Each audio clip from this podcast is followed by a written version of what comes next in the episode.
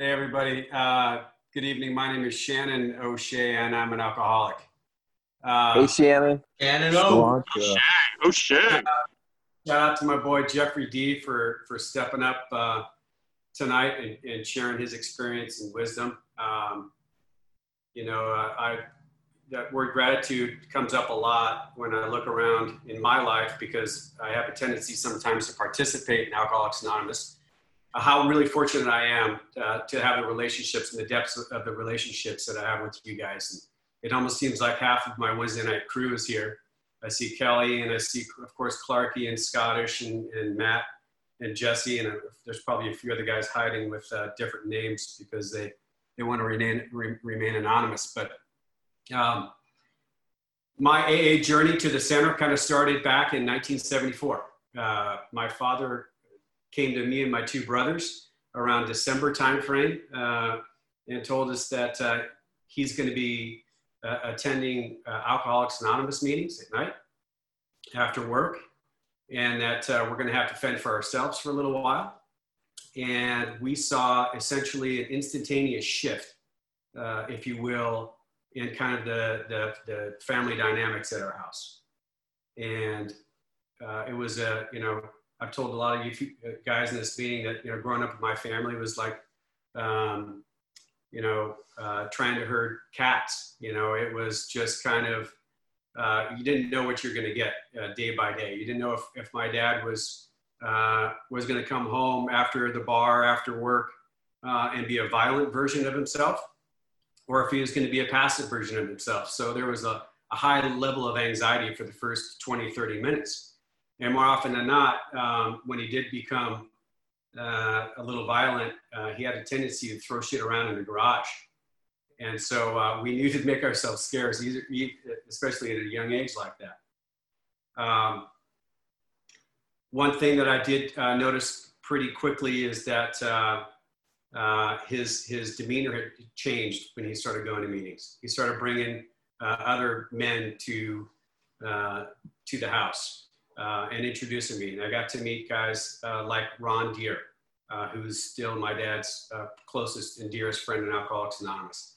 My dad, fortunately for, for himself and for the people in his life, has stayed sober since 1974. He is now 80 years old, and he's got the quality sobriety um, that I hope to have one day. He is a man of his word and and a man of integrity. And he was taught by guys like Frank O'Rourke, Chuck Chamberlain, Paul Oliger, Joe Millard, guys that I got to know as a young kid, Lynn Wilder, um, Tom Whalen, uh, that taught my father that he can live a life uh, in sobriety without alcohol. And uh, a couple years after my, my father got sober, um, my first experience with alcohol took place uh, on a train uh, bound for Taos, New Mexico and our big Christmas trip with my two brothers and my parents and my grandfather uh, was to go ski in Taos for, for five or six days. And, and uh, uh, fortunately, I got bunked up with my grandfather, who was a small town physician in, in, um, in uh, Fortville, Indiana.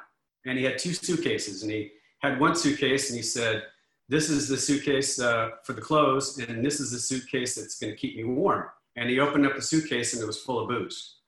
And he said, uh, You're going to get drunk with your grandfather tonight.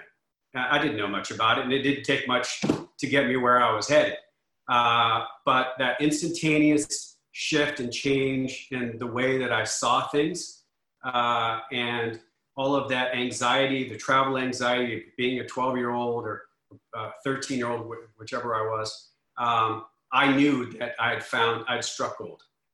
And uh, he and I kind of snuck, or I snuck drinks uh, with him for the for the next few days, and uh, I, I, determined from that point on that um, I've got I've got backup, and uh, you know maybe six months a year later, uh, I I was uh, getting ready to go to uh, to class one day, and I think I shared this when I, I led a meeting a few a few months ago.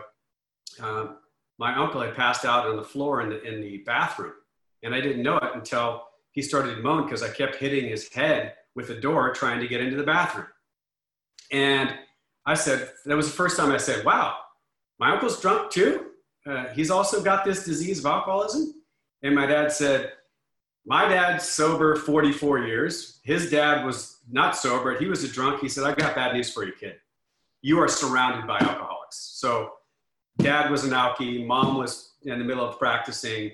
Uh, uncles were practicing alcoholics. My grandfather was a practicing alcoholic. My other grandfather was a sober alcoholic. So all in uh, the likelihood of me be, becoming an alcoholic was pretty great. Um, and, but I had to prove it to myself and I, I got into action as they say in the book, um, kind of the reverse uh, form of it. And I needed to, to write my own story.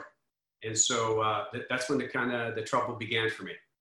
And I won't get uh, too involved into what I did, but uh, of, of, course I got to know the, the local law enforcement um, pretty well. It was a really small town. I grew up in a, in a somewhat rough neighborhood um, in Mission Viejo, just above the high school uh, where we had you know a drive-by shouting at least once once a month, and um, you know we uh, we thought that uh, you know we we had it all figured out, and you know with a dad going to to AA every night uh, and then hanging out with his buddies all day Saturday and all day Sunday, you know I, I had a, a pretty long leash. Unbeknownst to me at the time, my mom was kind of in the middle of her disease as well. And so she was scarce. Uh, throughout my high school years, which of course worked perfectly for me. And uh, my first uh, my first experience with Alcoholics Anonymous uh, uh on my on my own two feet really came um, in 1984 1985 timeframe when uh, I got into trouble one more time and and uh, that sweet lady named Judge LaPam Isles at Laguna Niguel courthouse told me that um, she thought that I too had a problem with alcohol and that uh, that um, if I if I get a another um, alcohol related ticket, uh, that uh, I was going to spend some time behind bars. And she was true to her word. And I spent uh, I don't know some total of ten or eleven days over the course of the next four or five years. Um, they thought they were humbling me when they had me cleaning up the trash on the side of the freeway. Uh, I, it was a great way for me to get some sun and, and, and to talk to some of my buddies and, and get a free lunch. Uh, but it came to a point in time where uh, Shannon needed to grow up. And so uh, I played uh, the game of, of looking like I was sober. I was attending meetings. My interest was much more uh, of just kind of being in a group of people that had a lot of energy and that seemed to enjoy themselves, as Jeffrey was pointing out, that, that went out to coffee and laughed and had a good time. And it worked for a little while. Uh, in 1986, I decided uh, uh, that uh, it was time for me to, to go uh, to college. And, I, and I, for somehow, I, reason I, I, chose a very small school up in northern uh, Utah, Utah State University. And I think the only real reason I chose them is because they chose me because I had such horrible grades in college that they let me in on, on probation. And I was very familiar with that term probation. So I said, I'll take it. So, uh, long story short is I had to run my course. I had to get in trouble one more time. I had to have one more, you know, dealer that was mad at me um, for me to kind of come to terms with the fact that uh, I could no longer enjoy and you know, control my drinking. Now, I was telling a, another friend of ours a couple nights ago, I'll step back for a second. Uh, you know, around 1983, 1984, it was a, uh, a Super Bowl and uh, it was one of those cold nights in Mission Viejo, and uh, I was fully dressed up in my white, heavy cotton Irish sweater, and I'm pretty sure I was wearing corduroys and, and loafers, and things got out of hand. We all kind of stayed up till two or three o'clock in the morning, maybe, you know, finally fell asleep at six or, or got up at noon, and it was about two miles away from my house, and uh, I didn't have a car, and I had no way to get home. So we turned that Shannon's Walk of Shame because it was about 90 degrees outside and I, I must have looked like a zombie uh, on my way home. I mean, it looked like I was scaring children, like they were grabbing the kids to bring them in the house. Uh, I mean, uh, I was not a vision for you by any means. Uh, I was always the one that got caught. And um, I always thought I was the smartest of, on, on every team I was, I was on, but, but clearly I was not. I was mistaken. So uh, back to 1980, uh, January 18th, 1987, I was uh, uh, thrilled and, and, and uh, overcome by happiness that uh, I found out that the following Monday, the next Monday, or the following day uh, it was actually a holiday. And so I was that guy that, that um, you know, was there until the bar closed and then was looking for lower companionship after the bar closed. And uh, I stayed up basically for 20 hours. And uh, January 19th, I went into a class in, in Utah uh, at Utah State University. It was a seminar class. There was probably 300 students in it. And uh, I was the only one wearing sunglasses. And I was sweating. And uh, the teacher came up to me at, at, about two minutes before we were done with the class and he said, I need to speak with you. And I said, sure. And so 250, 300 people leave and, and he comes up to me and he says, uh, he says, are you doing okay? Are you sick? And I said, uh, yeah, I'm not doing that well. He said, you know, you're the only one that, that wears sunglasses in, in my class. Um, he said, you, should, you know, you should probably check, check that out. You should probably get some help. And that was that pivotal moment, as Jeffrey was talking about. That was that, that priceless moment in, in my, in my, uh, in my early uh, career of, of, of uh, making mistakes that, you know, maybe, maybe I, I've, I've, run, I've run its course. My, my, uh, my time out there with uh, the drinking crowd and the using crowd had run its course. And so uh, January 20th, 1987 is my sobriety day. And my first meeting that I attended after calling another member of Alcoholics Anonymous named, uh, named uh, Frank O'Rourke um, was in a health facility downstairs, downtown.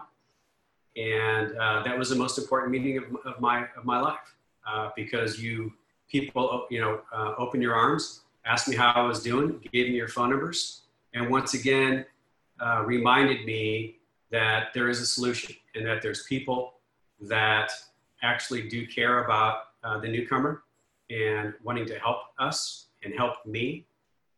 And uh, that was really uh, the beginning of, of where I am today. You know, my journey has been, um, it has had its ups and downs like all of ours have especially a lot of downs before I got sober. Um, but ultimately, uh, it takes what it takes to become who we are. Uh, I moved back down to Laguna Beach, tail between my legs. I think I had a 1966 Chrysler Newport with four tires from four different manufacturers. I had two dogs in the back seat.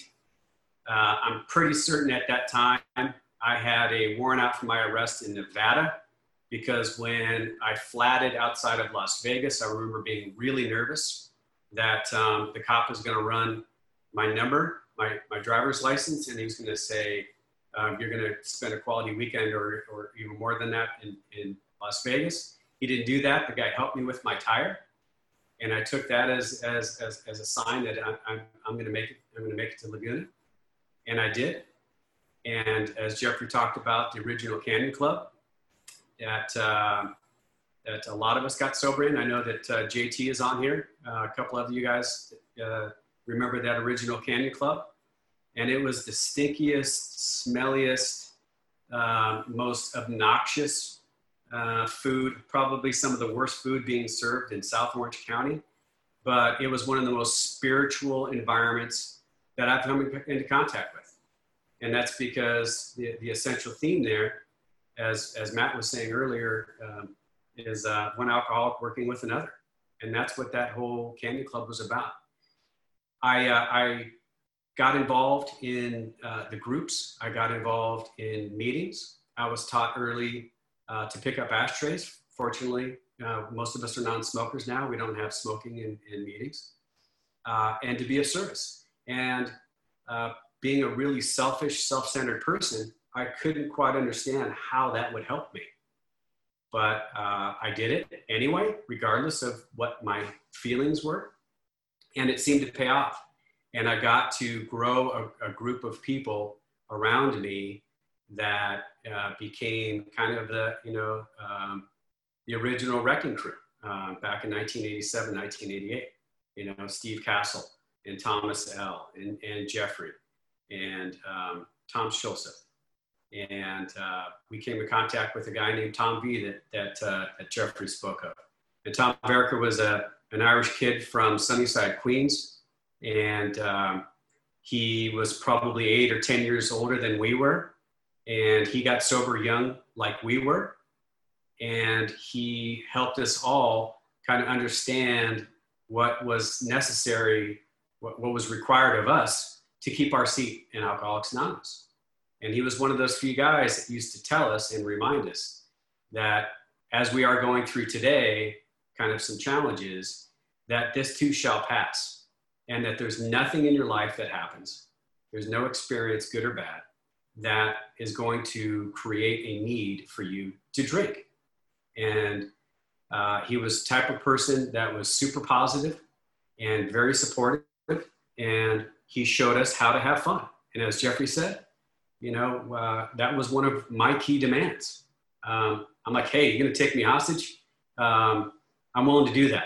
But um, if I can't have fun doing it, then I'm not going to be around here long. So uh, Steve C and, and Thomas and, and, Jeffrey and a number of those guys, as they said, um, we had a lot of fun. Some of it somewhat not legal. Um, you know, uh, we were 22, 23, 24 years old. And, uh, you know, as I tell a lot of guys I work with, you can do absolutely anything you want to do in Alcoholics Anonymous, um, sober, as long as you're willing to pay the price. You can speed, um, and that might cost you a speeding ticket, and it might cost you insurance. Uh, but it also it might cost somebody else, you know, their life if you're going too fast. Um, you can steal, you can lie, you can cheat, you can do all those things, but they all come at some expense. And you people told me that I don't have to do that anymore. And then you guys exposed me to those steps. And I like to share, you know, my first sponsor, let me step back real quick. My first sponsor was a guy named Tom S. And Tom S was the kind of guy that um, would remind me if, if I wanted to be treated like an adult, I had to act like one. And uh, the most uh, memorable experience I had with him took place at Jolly Roger in downtown. And when it was one of our big important first meetings that uh, we're going to sit down and we're going to carve out, you know, the, the, the, next six months to a year of Shannon's sobriety and what it's going to take for me to do it. And um, I showed up 15 minutes late. And the first thing he asked me was, um, how come I didn't have a watch? And I said, well, I just don't have a watch. And he said, uh, people who show up on time are people who respect other people's time. And uh, I personally, I didn't like his tone, but uh, he, uh, he said, uh, if you want me to continue to sponsor you, you need to get a watch. And if you're 15 minutes late again, unless you've got a really good ex- uh, excuse for it, then you need to find a new sponsor. And so I was seriously thinking about finding a new sponsor. But I decided uh, that it was necessary for me to once again follow direction and uh, do what you people were, were telling me, which was uh, believe in the process, believe in the process of the steps. This guy had six or seven years sobriety at the time. I'd known him for 15 years. The guy taught me how to surf. Everything he told me up until that point was pretty much spot on. So I gave him a second chance but uh, he's actually still a really important person in my life, and, and, and I'm fortunate to have just reconnected with him uh, lately. So uh, uh fast forward to 1991, uh, AA, uh, four years sober. I had a, a job. I think I was getting paid about $28,500 a year. And I was, I, I, thought of myself as upper management. I wasn't really, but um, I told everybody I was. And um, I had a uh, I had a Mustang 5.0, and I had a pair of Z Cavariccis and a sweet pair of cowboy boots, and um, I thought I had going on. And um, Tom decides to uh, to throw me a curveball. Verica decides to call throw me a curveball, and he says, uh, "It's time for you to go back to school." I said, "What do you mean go back to school?" He said, "Well, um, you're a smart kid, and um, you deserve to get a degree, an education, and I don't see anything in your life that's going to keep you from doing that." And I said, well, yeah, but I've got meetings, I've got a girlfriend, I'm having fun, we're having a good time. You know, um, I've got a studio apartment in Laguna. You know, I've got a couple bucks. Um, and he said, yeah, you'll have all those things if you go to school. You'll have all those things when you get back. And uh, he said, uh, you got five days to come up with five applications to five different schools. And he was serious. And uh, I didn't know what to do. So I did it. And um, once again, followed direction. shame on me. But uh, uh, I did it and I brought it back. And uh, one of the applications I filled out was for a small school up in, up in Idaho. I don't know why I've got this tendency to, to move up to the, to the Northwest, but I did. Yeah, my mother and, and her husband were living up in uh, Sun Valley, Idaho at the time. So it was two and a half hour drive away, kind of all made sense. Uh, and uh, for some unknown reason, uh, they accepted me. And then I had to make a decision to go to school. And guys like Jeffrey and guys like Steve um, and guys like Thomas um, and Bill told me that, uh, you know what, we're going to be here when you get back. And so, so I packed up all my things in a, in a 1988 Toyota Cressida and I went to school. And uh, but first I told him, I said, the reason I didn't want to go to school is, is if, if I went to school now, I wouldn't graduate until I was 30. He said, well, how old are you going to be if you don't graduate? And that kind of much sealed the deal for me. Um, I hate it when people outthink me, which they do pretty frequently. So uh, up in school, doing well. Uh, you know, for an O'Shea, I was doing well. I think I was getting B's. And uh, going to meetings and uh, staying in contact. I was come, I would come down every three or four months, hang out with my buddies, play eight foot uh, basketball with, with Jeffrey and, and, Steve and the crew, and uh, and then head back up. And uh, in 1993 or 1994, uh, just before I was about to graduate, I got a phone call uh, from a woman who I couldn't quite understand, and she was crying and sobbing. I thought it was my mother, but it was actually Tom Verica's wife. And she was calling me to tell me that my sponsor had overdosed and died. And I saw some warning signs uh, about six months before that took place. Uh, I went with him out to Lake Forest when I was down here on a, on a break. And he went to go see a physician who refused to fill a pharmaceutical order for him, a pain medication. And I saw the desperation um, and his response to it and how upset he got. And I asked him uh, what was going on, and he needed to tell me what's happening. And he told me he's just in a lot of pain. And I didn't push it any farther. I talked with a few guys that were close to him. I talked with the sponsor, Tom Whalen. I talked with uh, my good friend who ultimately became my, my sponsor, Lynn Wilder.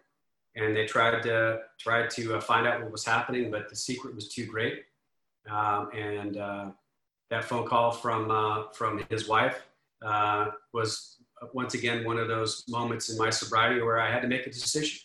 Uh, God either is or he isn't, and uh, losing a you know one of your not only your best friends but uh, kind of like an older brother, someone that uh, was there for you every step of the way. Um, it really kind of shook me, and the thing that saved me, saved my sobriety, were the men in Alcoholics Anonymous like Jim Stevens, uh, like Dan Cassis, like Steve Castle. Um, guys who came, rallied around each other, and, and reminded us that, once again, we'll get through this. We'll get through this. And, uh, you know, ultimately, Tom's passing, uh, I think it brought a lot of us closer together uh, because we don't want that to happen to one of us now and loss is, is, a, is an integral part of Alcoholics Anonymous, uh, whether it's through, you know, the disease um, taking one of us um, or, you know, just age or, or accident. And so uh, uh, I, I, you know, I, I, had to, I had to come to terms with the fact that uh, I can get through it. I graduated college. Um, I came back here and I had an opportunity, a great opportunity, in fact, to, uh, to make a couple bucks really quickly out of the gate. And my ego wasn't ready for it. And I wasn't really capable of managing uh, my ego at that time. And I made some bad mistakes. And uh, uh let's call it judgment. And uh, I, made, I had some poor judgment. And, uh, you know, Mark Twain says good judgment comes from experience and, and experience comes from bad, poor judgment. And with you know, at the time I had six or seven or eight years of sobriety. Uh, I took the easy way, and that was to make some money. And it cost me having to stand in front of a, a U.S. federal judge in Cleveland, Ohio, and uh, cop a felony plea on behalf of an organization, a company that I ran. And one person that showed up for me and my associate at that time, knowing how scared shitless we were, excuse my terminology, uh, was my father, uh, because he knew how important it would be for him, being another alcoholic, to be there standing with us in that courthouse that day. And I paid the price for that financially, emotionally, spiritually, and otherwise. And that was a really important lesson for me to know that, uh, you know, my ego, even with a little bit of time, can get me into a lot of trouble. And uh, that was kind of one of those key moments in my life where I said, you know what, it doesn't matter what I have, I have nothing if I don't have sobriety. And I, and I, and I term sobriety as being aware, being aware of my actions, being aware of my intentions and my motivations, and being aware of whether or not I'm being selfish or unselfish. So, uh, you know, one thing that you, you, you people have reminded me over and over again is that the best thing is in life aren't things, they're people, they're relationships. And, you know, there's, there's five or six guys on this meeting tonight that I know if I called at three o'clock in the morning with a flat tire in downtown LA, all of those guys would come and help me out. And that was not true back in 1986. Those guys wouldn't answer the phone. Um, they'd have more pressing things to do. And so, um, you know, I, I am super grateful that, you know, to, to have those relationships. Those relationships take work. And one of those things that we do is we get together on Wednesday nights, like a lot of our men's meetings. And as our friend Tracy talks about, we scoop it out together and we talk uh, intimate information and, and we talk about what's going on with us and the fear and the anxiety, especially what's going on in our world today. Um, you know, uh, we have to, we just have to understand that, you know, even though we might be seeking out God um, or asking where he is, we have to remember that, you know, the teacher is usually silent during a test. And for me, I just have to look at the evidence and the evidence is pretty clear if I do my job, if I do what you people tell me to do, if I show up for work, if I if I go to meetings like I am now, if I talk with other alcoholics, and a lot of you guys are on here tonight that I talk to every day, and it becomes part of a routine. And if I don't talk to you every day, you call me and find out why we're not talking, and you hold me accountable. So uh, when I stepped away from meetings, as as as uh, our, our our chip taker, you know, shared tonight, uh, I stepped away from meetings for a couple years and did it on my own, and um, I made a mess of things. I didn't get drunk. No one got arrested. Um, but you know, I thought that that I was smart, the smartest guy in the room for a little while, and of course, I was the dumbest in the room. And ultimately, uh, I, I, found myself back in the rooms of Alcoholics Anonymous. Um, when I moved to, to Bend, Oregon uh, in 2014. Uh, I did not know it at the time, but in 2015, um, my mother uh, um, lost her battle with cancer. And my mother was not only one of my uh, best friends, but she was also one of uh, my AA heroes. And she was also one of my Al Anon heroes. And she showed me with her husband, who's sober for 35 years, uh, what it takes to to leave this earth with dignity. And uh, you know, God sent me to Bend, Oregon for a reason because it's a six-hour drive between Bend, Oregon, and Sun Valley, Idaho. And I was able to drive back and forth probably 30 times over the course of three or four months. And what I saw there each and every time I'd go for three or four days was um, you hugging my mom the, the, the or, or women in AA there all the time, bringing food, bringing comfort. The women in, in, in, in Al Anon doing the same thing, um, just spending time with her because she was one that practiced uh, this program as well as anyone I've come in contact with. And I like to share a story uh, with, with some of you. You know, in 1984, she was about six months sober and she was in downtown LA. And she used to share this in her story when she would, when she would speak. She was in downtown LA and, and, and she was having one of those really, really bad days. And she was overcome with the urge to drink. And Uh, she was having a really bad time with her boss and a really horrible time with my father because they were they were going through a divorce. And she made the conscious decision that um, she couldn't make it anymore. And she walked around a corner and she almost ran into my dad's best friend, Ron Deere. And Ron smiled and gave her a hug and said, Let's go have lunch. And he didn't know it at the time, but he just saved my mom's sobriety. And if that's not a higher power, I don't know what is. And we get that if we don't give up five minutes before the miracle, as Jeffrey said. You know, we see miracles happen every day. Everyone on this call tonight is an absolute miracle because we instinctively want to feel relief, especially in times like these. I don't want to feel the uncertainty. I don't want to. I don't want to hear that they're only allowing 45 people in the Canyon Club.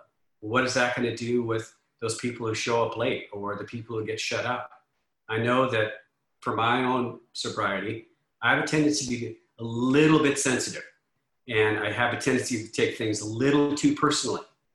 And so, if I'm faced with rejection, especially on a meeting level, that I can't go to a meeting when I need a meeting, then we're going to have to come up with some solutions. And we'll do that together. And I think that it's imperative for all of us, if we do, or if we are faced with that situation, is to pick up the phone, come up with another plan, bring people down to a park. We can do it. There are alternative ways uh, of, of holding meetings, but we're in uncharted territory right now. And being sober is uncharted territory. And when I when I talk to new people, you know, my good friend Don is here tonight. Uh, I know that he's had his struggles lately. Uh, it's real simple. You know, my friend Bill, Scottish Bill, is on tonight. Um, we're always talking one through 164. Those answers are in there. Uh, do I want to make the effort to do it? Sometimes I don't. And the misery index goes up. And when I do, the misery index goes down. And when I'm picking up the phone and I'm calling another alcoholic and telling them, you know, how upset I am that my father didn't show up for my sixth graders Zoom meeting uh, when I told him three times. Somebody says to me, you know what? I don't think he did it on purpose. Um, I think you need to call him and, and tell him it's okay. He probably feels horrible. And that's what I did. I called him up, and, and, uh, and, and the first thing he said to me is how horrible he felt that he missed his grandson's sixth grade graduation. So um, I bounced a lot. I bounced a lot of things off of you guys, and more often than not, it's really good advice because the dangerous territory between my my two ears, um, yeah, I can get into trouble real quick. I was talking with Aaron, who's on here tonight, and I, I'm one of the fastest diggers I know. I mean, some people they do like one shovel full of freaking every two minutes. I'm like 50 shovels. I mean, I can get down deep real quick. If once again, I detach or disconnect from the message of Alcoholics Anonymous. And for me, that's working with another alcoholic. You know, it says in, in chapter seven that one of the, the only real immunity, one of the things that's really going to save us from that, that next drink is working with another alcoholic. And I, and I believe that. And, and I try to live that way. Um, you know, uh, one thing I, have got a couple minutes left. one thing I, would like to share in, in some of my meetings is, is uh, there was this guy named Lynn W. A lot of you guys knew him, um, a very affable guy. And first time I met Lynn was about 1975, 1976 in the women's meeting. And he had these god awful red plaid pants with just the most obnoxious, annoying tie and just this horrible teal jacket. And uh, there was a, a, store in Newport Center uh, called At Ease, and I, you know, I think they sold him the worst shit that they had there because he wore it every week. But uh, that guy uh, would hold court with a guy named Tom W. and, uh, and, and Dan S. Dan Schultes, if he's on tonight, I did, and a number of other guys. And uh, they would hold court at Thursday at, at the cottage restaurant in North Laguna. And if you did not uh, have thick skin, uh, they would tear you apart. And so you had to have, you had to be, you had to be on your game. Let's just put it that way. And Lynn was one of those guys that was old school AA, you know, he got sober uh, in 1965, I think. And, you know, he was very close friends with Chuck Z, as my dad was, and as was all these old, old bastards, um, and Tom Whalen. And uh, they were really intimidating. But they always would remind me if you continue to show up, we might make fun of you, but that's because we love you. And you should be worried if we're not making fun of you. It's because we're not paying that much attention to you. So uh, fast forward to, you know, 2012, 2013, I came, uh, Lynn and I started hanging out. And I asked him to be my sponsor. And when my mother passed away in Hailey, Idaho, uh, there was five or six guys that called me each and every day. Uh, Jeffrey called me every day. Lynn Wilder called me every day. Dan Cassis called me every day. Steve Castle called me every day and asked me how I was doing because they know or they knew at that time that one of my best friends had just passed and I was having a tough time with it. And, uh, you know, Lynn and I worked a lot together uh, before we lost him three years ago. And he became a much gentler, softer person than he was when, um, when uh, I knew him as a kid or in my early sobriety. And that's because he started participating in our sister program called Al Anon. And he dragged me up there a couple times. I really didn't want to go vis-a-vis my, my, uh, my schooling with Tom Verica, wanting to go back to school uh, because I was pretty sure that I knew uh, what, it, what it took to stay sober. And um, I'm now a member of, of the second program, program thanks to, to Lynn W. After Lynn passed, um, suddenly, uh, that was that was a really difficult time for me as well because uh, I would talk with him, if not every day, uh, every other day at least. Uh, I uh, I chose to pick a guy named Bob Metcalf as my sponsor, and I chose to to pick him knowing that he only had a couple years left at best. And I asked him at Laguna Coffee Company. I was sitting there with Steve and and and TJW and I asked, I asked Bob, I said, uh, you gonna be around for a little while? He says, I hope so. I said, well, would you mind sponsoring me? He said, yeah, you bet. And uh, uh, after I asked him, uh, he started asking me if, if, if I would start taking him to doctor's appointments. And uh, long story short is, you know, uh, I had more quality time with my sponsor over the course of the next year, year and a half, than I had with any sponsor up until the time I was with Tom V for 25, 30 years. And uh, those were moments that I'll never forget. And he showed me, as my mom showed me, uh, that, you know, as long as we are surrounded by the program, as long as we are in sobriety, and as long as we are working with others, that there's absolutely nothing um, that can keep us um, from doing harm to ourselves, uh, whether it's emotionally or spiritually or otherwise. And he showed me that um, you know even though he knew he only had a, a short amount of time left that um, his job was to work with others. And more often than not he really truly pissed me off because he'd be talking with freaking newcomers almost the whole drive which i thought was totally selfish i took it as an insult for a little while but then i remembered who he was um, and he knew the only thing was going to save Bob Metcalf uh, from Bob Metcalf was working with you and working with me and getting out of, uh, of myself. And so, you know, uh, you are all examples of Alcoholics Anonymous, whether you think you are or not. You know, uh, I shared one Wednesday night, uh, one of my, my favorite little sayings is, uh, you know, we can all go to the gym and say we went to the gym, but if all we did was go to the jacuzzi, we're not going to get what we want out of a gym and we could tell everybody we went to the gym, but uh, we didn't earn the smoothie. We didn't. We didn't earn. We didn't earn it. Um, and if we do a little bit of work, it's amazing uh, how our lives will change. You know, um, I've got a book underneath my my computer right now, and if you think the fourth step is hard in AA, the fourth step in Al-Anon is 93 pages. The freaking book is like 300 pounds. I mean, I, I, I haven't moved it in like two weeks because I know it's so daunting and overwhelming and because I sometimes I don't want to be faced with my reality and my responsibility to you.